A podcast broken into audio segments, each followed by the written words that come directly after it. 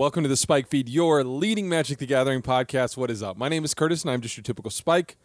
On the line with me, my good buddy, producer extraordinaire, and like recently free from a massive amount of work, Cameron McCoy. How you doing, friend? Good man. I'm a little concerned. This was kind of a we had a, a little rough start here at the very beginning. Is everything okay? Uh, the truth is, I kind of, I mean, would I say I, I drank some tea beforehand and I like air escaped? I wouldn't call it a burp. I wouldn't call it a yawn. I wouldn't call it a hiccup. I don't know what it was, but these things happen, right? We need to define a new word for like what what's this word that we're going to come up with? Uh, I, it wasn't a giggle. It wasn't a laugh. It wasn't a chortle. It wasn't a guffaw. I don't know what it was. But yes, usually the only part of this show that I am rock solid is the intro. Um, so we're probably in for a bumpy ride, right? The seatbelt light is on. Um, I mean, dude, let's talk very briefly about what we've been playing, kind of our experience with Magic this week. I know it's going to be kind of light. I don't want to bury the lead too much because it was announcement day. We delayed this episode so we could actually talk about the things that we thought were going to be news this today, and there was actually plenty to talk about. Um, but you've been uh, you've been playing some Magic. It's worth pointing out. What have you been up to?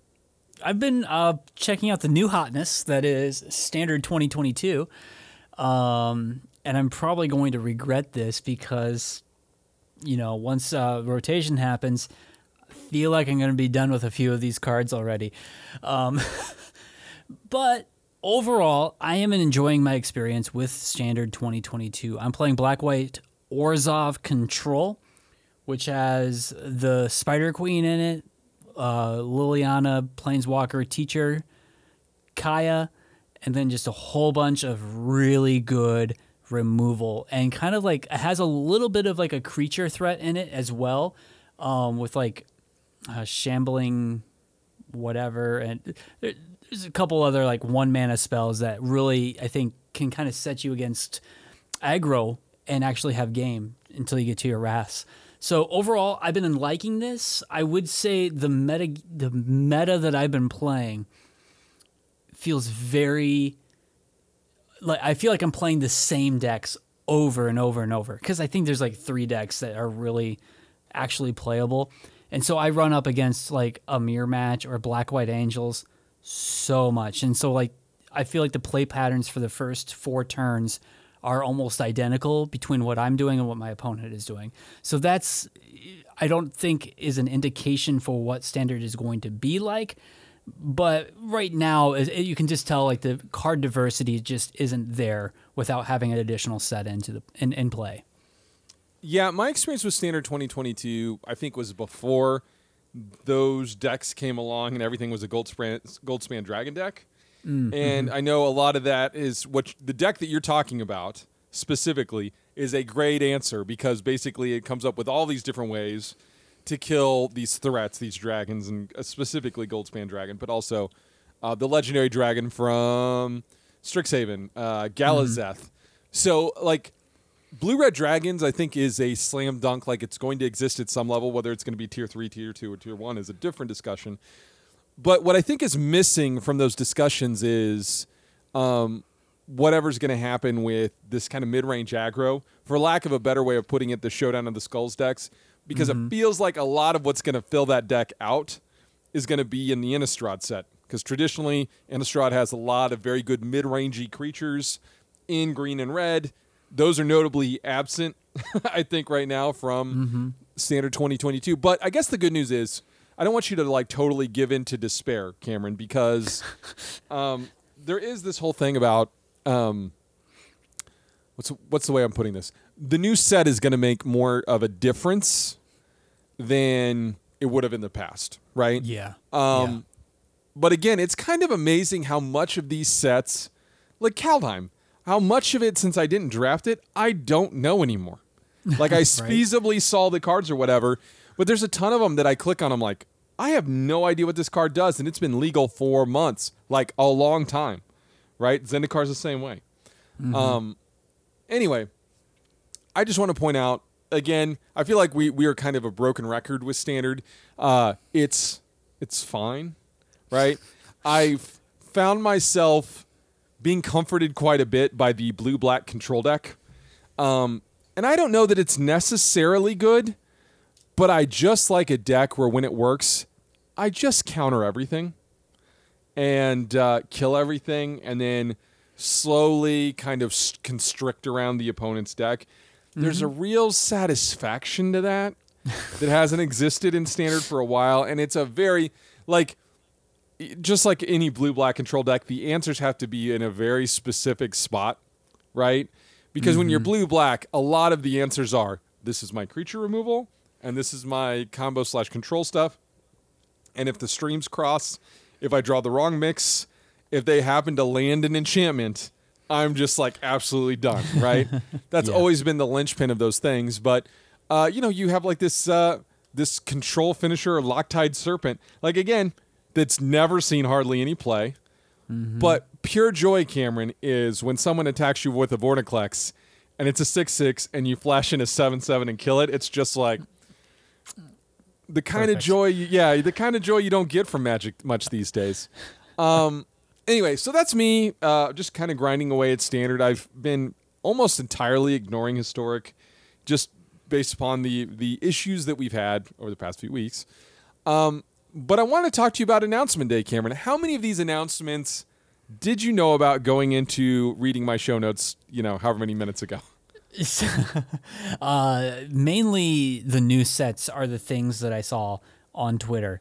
Uh, that and Brandon Routh is going to be Gideon with the Russo brothers doing some cartoon. Anyway, there, there's that, which, like, whatever. Uh, but the actual magic stuff, um, the new sets are the things that have been most intriguing to me. Yeah, so um, let's talk about it. So basically, after the second Innistrad set, um, it's amazing how much we weren't supposed to be doing blocks anymore, and we kind of feel like now we're doing blocks. Like how many times we do like these back-to-back sets or you know, whatever. Um, so after we do Innistrad in the winter, um, we're going to uh, we're going back to Kamigawa, but big twist way in the future. It's a set a thousand years ahead of the previous Kamigawa. It's called Kamigawa Neon Dynasty, and I w- I think it's safe to say it's cyberpunk theme, but you know, take from this what you will. Um, what's your take on that, man? So Kamigawa has a very special place in my heart because uh, when we first graduated college and started hanging out together in Kansas City, you took me to a comic shop and I bought my first pack of magic cards to try to figure out the game. And I didn't really figure it out until about Right. six years later, but it was Kamigawa. So like it's very, very much um, I don't know, intertwined with me. I, I just have a special place in my heart because it was like the first set that I was cracking open packs with and actually kind of got a kick out of it. So that being said, Kamigawa, Cyberpunk, that to me is very evocative.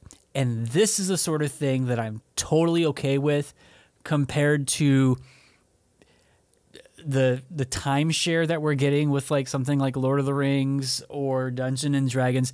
Just give me a good magic set set 2000 years in the future and I have cyber ninjas. I'm totally down for this. Yeah, so I think a lot of the internet is wanting, I shouldn't say is wanting, maybe this is just Twitter in general. Everything needs to be a zero or a 10. Oh, everybody's got to have a hot take and dunk on the other hot take. and then if you come steamrolling in with, yeah, this is like a 7 out of 10, I'm okay with that. People are really underwhelmed. And it's like, well, this is my honest opinion. And I got to be honest with you, dude. There's a lot of positivity that I get out of today's announcement. Okay. Mm-hmm. There's some real problems too, which we'll get to. Okay. And I know we have a reputation of being like, I would say maybe overly negative when it comes to certain magic things. Uh, but I'm totally fine with this. I think because th- there's been a, some bristling in the community about sci-fi and magic, and it's like, what do you think the weather like? You know, like there's all there's a lot of sci-fi. To me, a robotic talking golem is sci-fi. but you know, your mileage may vary, and um, I think you and I in our age group also have a deep love for cyberpunk stuff, be it Blade Runner, Shadowrun, the cyberpunk RPG or video game. You know, like there's just so much there that we grew up, or you know, Neuromancer for crying out loud, or Snow Yeah, Crash, yeah. right? Um, but those things are valuable, and it's just like th- what a cool and interesting take on Kamigawa. I'm fine with this, and I also I'm one of the minority people. I think Kamigawa was unnecessarily dragged through the mud because it didn't live up to certain other sets that were kind of around it. Uh, i.e., Ravnica was right after, and the original Ravnica, which is kind of considered one of the greatest sets of all time. Um, it's kind of like Mass Effect Andromeda. Okay, not bad. it's not bad. Is it as good as the other ones? Probably not. But like, stop talking about this set like it's prophecy. Like, come on, there are good cards in Kamigawa. It's fine. Yeah. Um, anyway, the one that I had the least to say about is Streets of New Capena. I didn't actually watch it; I read it, so Yeah, I don't know how to say that. Uh, and it looks kind of like a there's like crime syndicates with demons and angels, and Sure. all right, cool, cool. That Yeah. sounds cool. Um, then the real money, Cameron, the real money. Our prayers have been answered. We're going back to Dominaria, not once but twice. Mm-hmm. Mm-hmm. Do you know anything about the Brothers' War? No, no, I don't. Okay, no, cool. Because like yeah. I, this, this is me actually stepping into. I mean, I would say a Salt Bae of lore a little bit that I know. Uh, the first set, first uh, expansion set, Antiquities, in Magic's history is about the Brothers' War between Urza and Mishra. Okay, Okay. so Okay. they are retelling one of Magic's original stories through this set. Fun. That's awesome. You just want Dominaria Limited back, don't you? Oh, I mean that there is that, but I mean like you know, I I roll my eyes at a lot of the lore, but like it is a part of Magic, and you know like if you can like somehow combine the cards with like this evocative lore and great art, you're firing on all cylinders, and I feel like Dominaria, there's a lot there. You know, I've only had a little t- sampling of it, and I've really liked just like what the set brings. And so, yeah, man, sign me up for the lore, all of it. I just I'll take the the whole smorgasbord of it, right? Yeah, I mean, honestly, if they said, "Hey, we're gonna stay in Dominaria a lot more often," I'd be like, "Cool," because to me that to me that is Magic's IP, right? And these other things, uh, it's not like I'm a lore master or anything like that. In fact, like you, I pretty much don't care. Um, And maybe it's just you know tickling the the nostalgia funny bone for me. Um, but this stuff it's just so much cooler to me than Planeswalker Super Friends thing that they tried. I mean, this has been a few years ago now, um, because it's just it, for what it's worth. That lore building was while stereotypical fantasy, felt like they were putting a lot more effort into the world and maybe a little less into making the Planeswalkers marketable stars. Right. Mm-hmm. Mm-hmm. Now we've even given up on that, so we're just gonna try and like you know hitch our wagon to other people's IP and hope that you know brings the marketing dollars. Um, all right, so there's that. Let's talk about the universes beyond. So uh, there are some really bizarre wrinkles here, and I really don't know how you're going to react to this. So there's a Warhammer 40k set. I don't think there's much to say about that.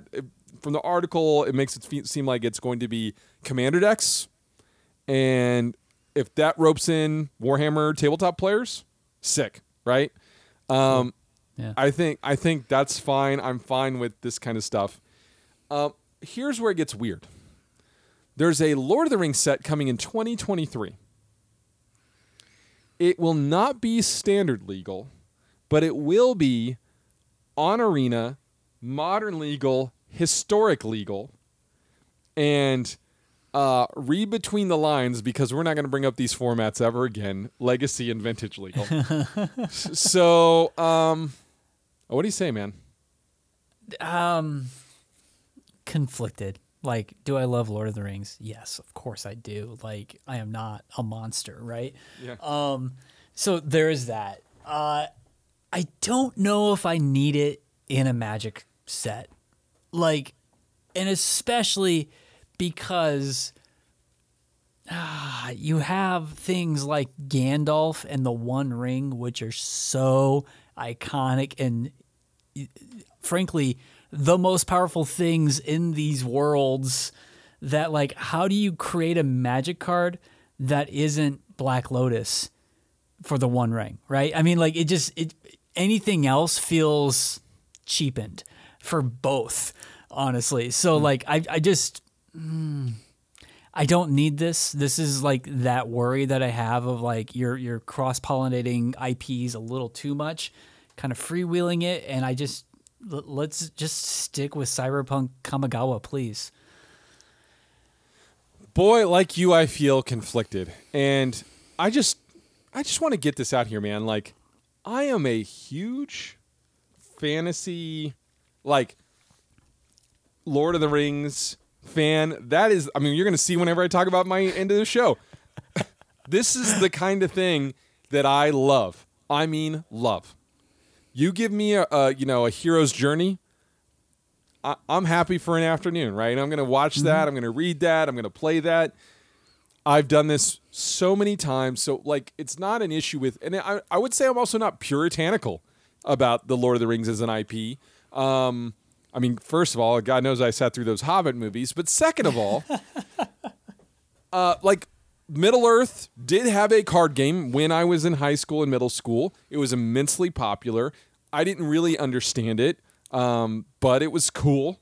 It had a really great Sauron's eye on the back of the cards that I just loved the design. Um, like true, this is like a weird like thing. I actually considered like that being a tattoo that I get when I was like a kid and you know 18 nice. and tattoos were going to be cool. Okay. I really yeah. liked that design. Uh, and then the, then I found out how much tattoos cost, and I was like, you know how many video games you can buy with that? Um, anyway, um, also I'm like a human yeti. Like you know, there's no like I, am like Chewbacca. There's no way I could actually have a tattoo on my arm. Anyway, so but the thing is I would be totally fine with this being challenger decks, commander decks. That doesn't bother me. Its own board game, its own condensed game. But when you're like modern legal, I'm like, mm, okay, uh, and by extension, legacy legal, uh, that really hurts, man. And I gotta be honest, their recent history with printing things for modern does not give me a lot of confidence. Mm-hmm. Not even a little bit. I said, I think it was last week or a couple weeks ago. Why why are we not talking about Ragavan being banned?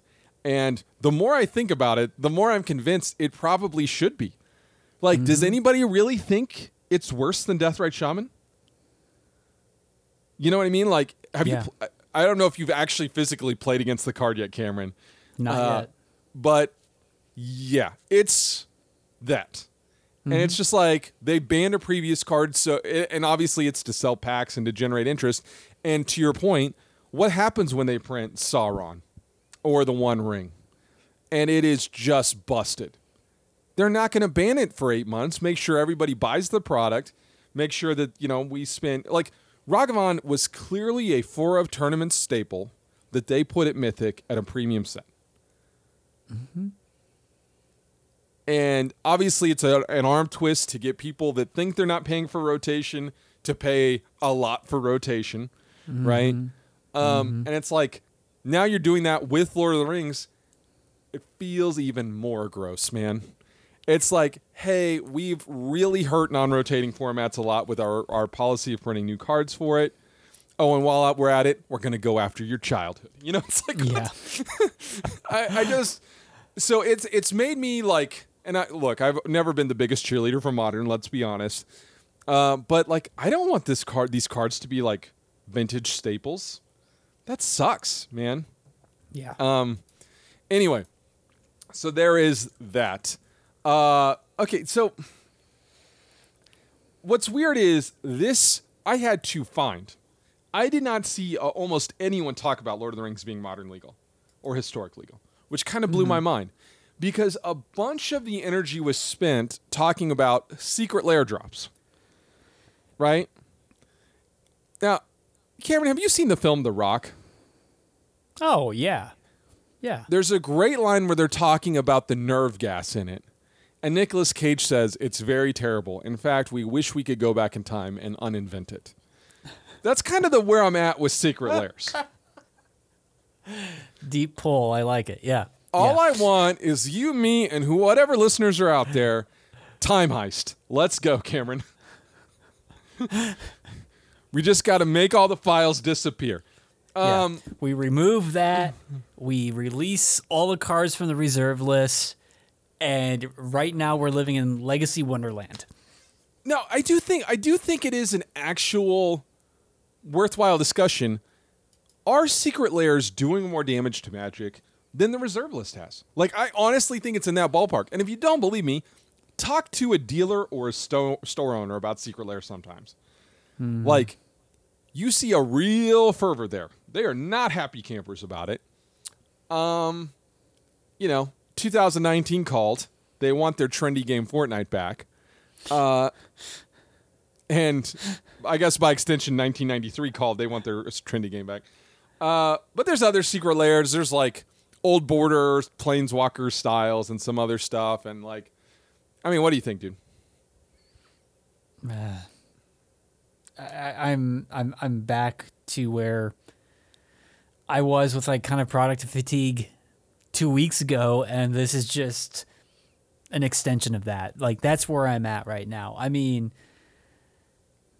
I just don't. This is stuff that I don't need. I'm not interested in. Just give me more Magic cards to play good quality Magic games. Like like where I feel like things should head, and where WotC thinks they need to make their money just I, I feel like they're just running on parallel streams right now and they just will never align. Yeah. I insert my little comment about how you should look into flesh and blood, blood now. Uh, but I don't I don't know, man. Like I do get tired of the it's not for you line. Like for hmm. some of these things, like yes, I don't need a Fortnite secret lair, and technically it's not for me. And that is fine. Okay. I, w- I say I think the Warhammer 40k is a better example of like this is not a product for me, but I'm glad it's go- other people are going to enjoy it, and I hope it, it grows the game. Okay, mm-hmm. but the secret lairs are actively doing damage to LGSs, which is where I like to play cards. Like there is a relationship here within the Yeah. ecosystem, right? And sometimes it feels like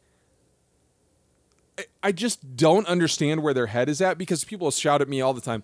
Spikes don't make the game money. The competitive scene doesn't make them money, and it's like, I mean, I've been to these GPs with tens of thousands of people, and you're telling me no one made money from that? Like, mm-hmm. perhaps your business model is garbage. I don't know, because like I just can't imagine getting that many people in one spot and not making money. But this whole argument feels like, like, um, I don't know, like I'm going to buy a vinyl record and the store owner shuts the door on me and says, "Go get Spotify, you idiot." Like it's like just let me engage with it and enjoy it, you know? It's so bizarre. I can't ever I really can't think of an example of a company that has a passionate, hyper engaged like committed fan base, like committed by decades and the company tell them, "Yo, man, come on, get out of here." Like it's just so weird.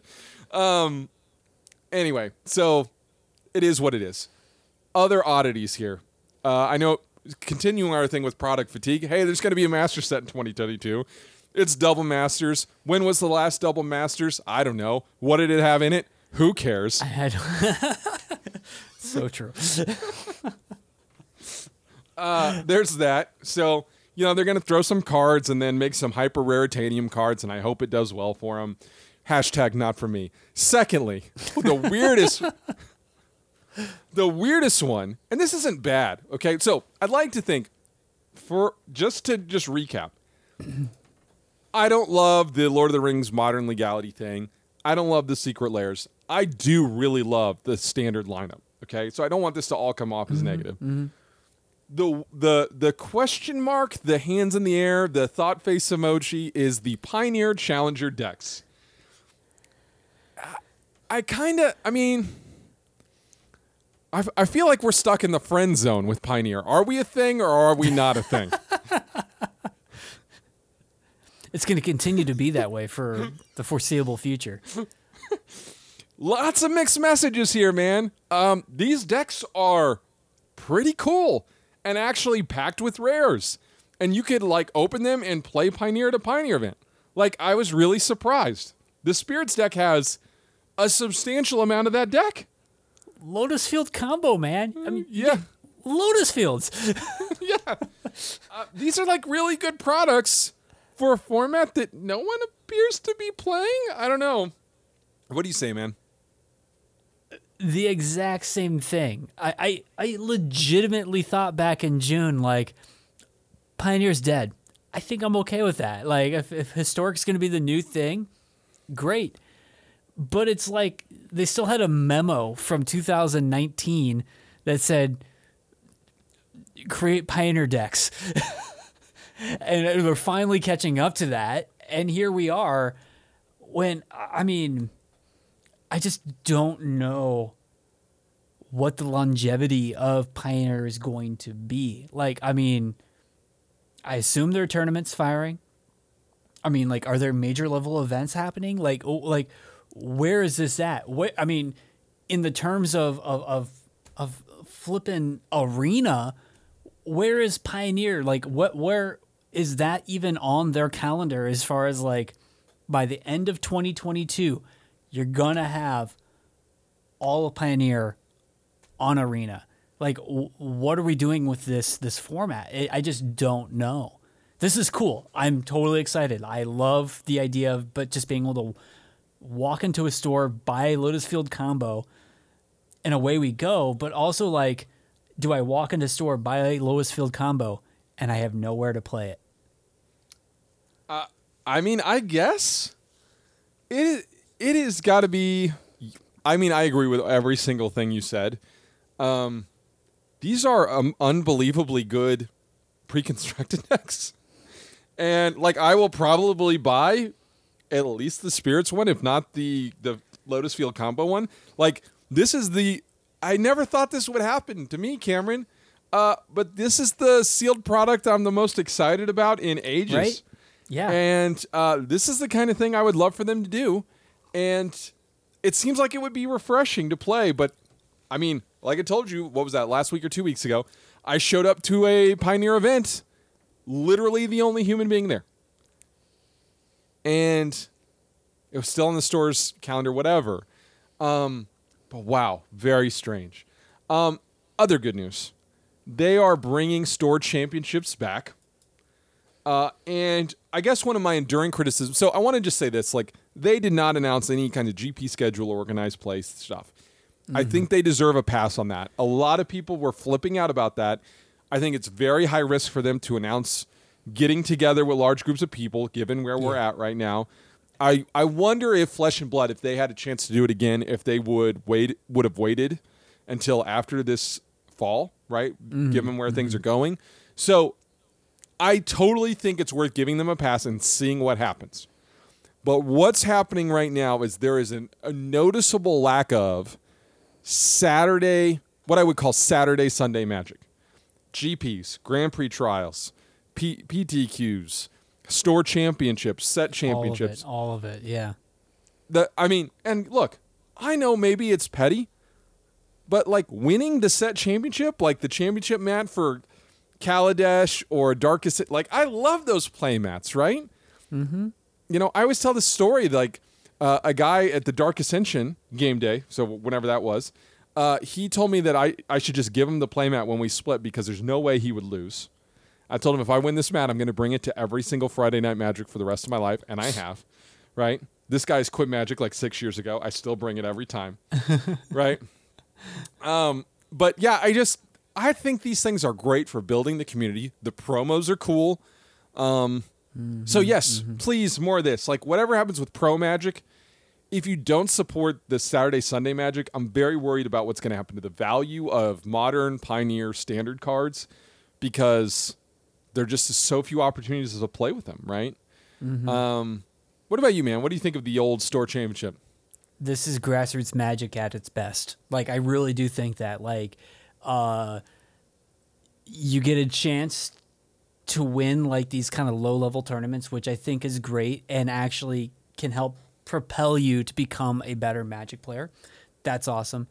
Because they're at the local store level, the chances of you going to that shop and saying, you know what, I need to buy X, Y, and Z for this just to fill out my binder, to fill out my deck, you are supporting that store. That's a huge bonus. Like it is huge. Um, and it's a, it's a great opportunity. Like in purse magic is just better all around. Like it is better than the digital product, hands down for me. So being able to go to these types of events, which sadly I haven't been to in you know over two years, eh, eighteen months now, uh, I'm very much looking forward to attending one of these, seeing my my shop, seeing the people at my shop, and then you know maybe winning a collected company special promo, which is awesome. Yeah. So big thumbs up there. Uh, let's see. I did I miss anything on the old laundry list here? Du- double checking. I think we got everything. Well, anyway. So look, that's the 2021. They used to call it announcement day, but now it's called the Magic Showcase. So let's get out of the segment, come back, and talk about what else we've been up to.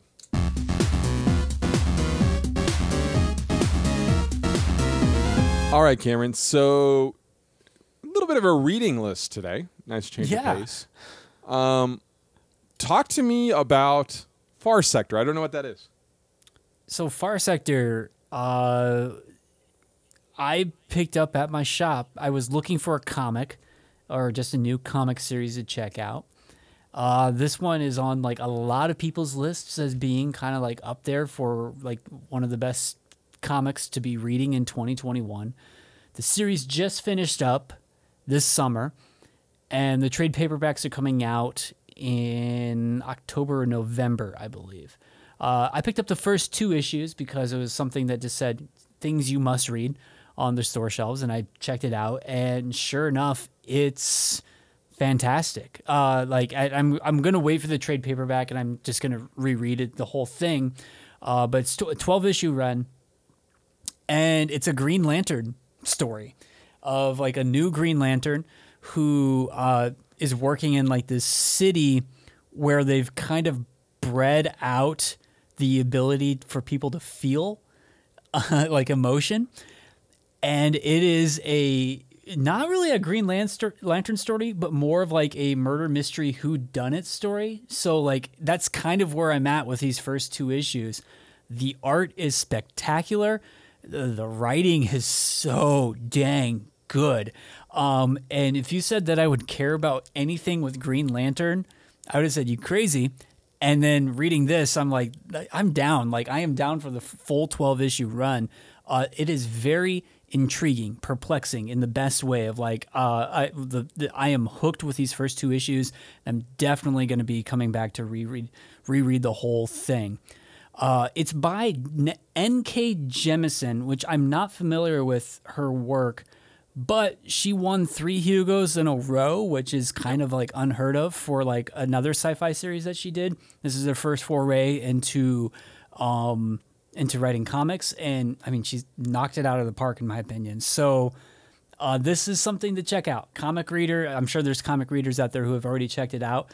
Um, but like these first two issues, like I, uh, this is something special, and the way that I remember reading when when the Miles Morales comic first came out, and I remember reading those first two issues and thinking like, this is something that's going to stick around for a while. It's really really good.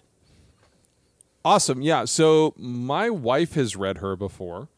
Okay. um, but I have not. So, and I think she won the Hugo. Wasn't the the Hugo award winning series? Wasn't that a fantasy series?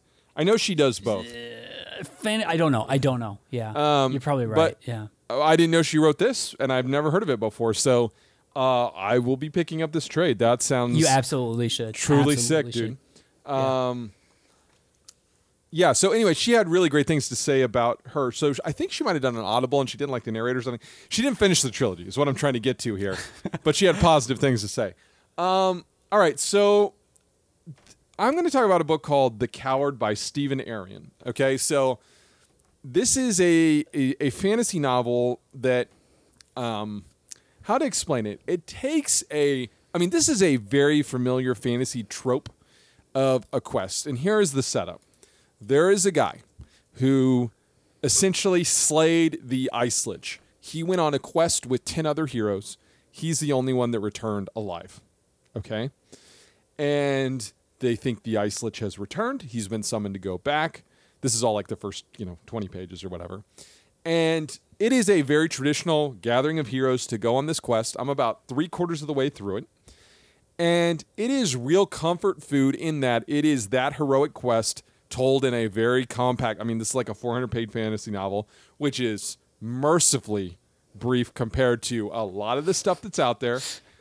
And you know, you kind of stop and like Lord of the Rings, like the whole of Lord of the Rings is like 800 pages. And some of these other series, that's like book 1 of 10, right? Yeah. And I don't have a problem obviously with like the book itself being lengthy. The problem is is so often it doesn't feel edited. You read these chapters that are so and I don't want to mention these authors, but like so like bloviated with just word soup and it's like you could have just said he went around the corner, you know? so this is mercifully short, but what's interesting about it is it becomes kind of a look at fantasy with someone that is dealing with PTSD from their previous experience. So it's got this kind of modern twist to it. Don't get it twisted. This isn't like a big reinvention of the fantasy novel that will knock your socks off. It is just a it's jazz on a thing that you've already encountered before. Does that make sense? Um, and while I find the lore and world building to be maybe not amazing, um, the actual direction of the story is taking is really intriguing to me, and I just I like that they the characters are genuinely good people with flaws. They're not. I think everyone has been chasing George R. R. Martin around so much that we have to do POV chapters and we have to do morally gray and we have to, and sometimes it just feels like we're just plagiarizing, you know? Uh, and it kind of is like, okay, I would really like to back that off. Now, of all the books I read this summer, by far the best book was The Bird King. I don't know if you've heard of that novel before, um, but it's much more of like a fairy tale fantasy set in uh, Spain during the Reconquista, and it's very Neil Gaiman esque. And uh, Okay. that book was just, and everybody who knows about this book knows it's great. Like it's won many awards and all this stuff. Um, but that book was great. This book is really enjoyable. It's a macaroni and cheese for dinner kind of thing. You know what I mean? But Yeah. maybe like a few few fancy breadcrumbs on top. And you're like, whoa, that's interesting. Nice little flavor pop. Yeah, nice little, nice little contrast and texture there. I like it. All right, Cameron. If someone would like to talk to you about macaroni and cheese toppings, where can they find you? It's all on Twitter at Cameron underscore McCoy. I am at Curtis now. Our official show feed is at Spike Feed MTG. We'll check you guys next week.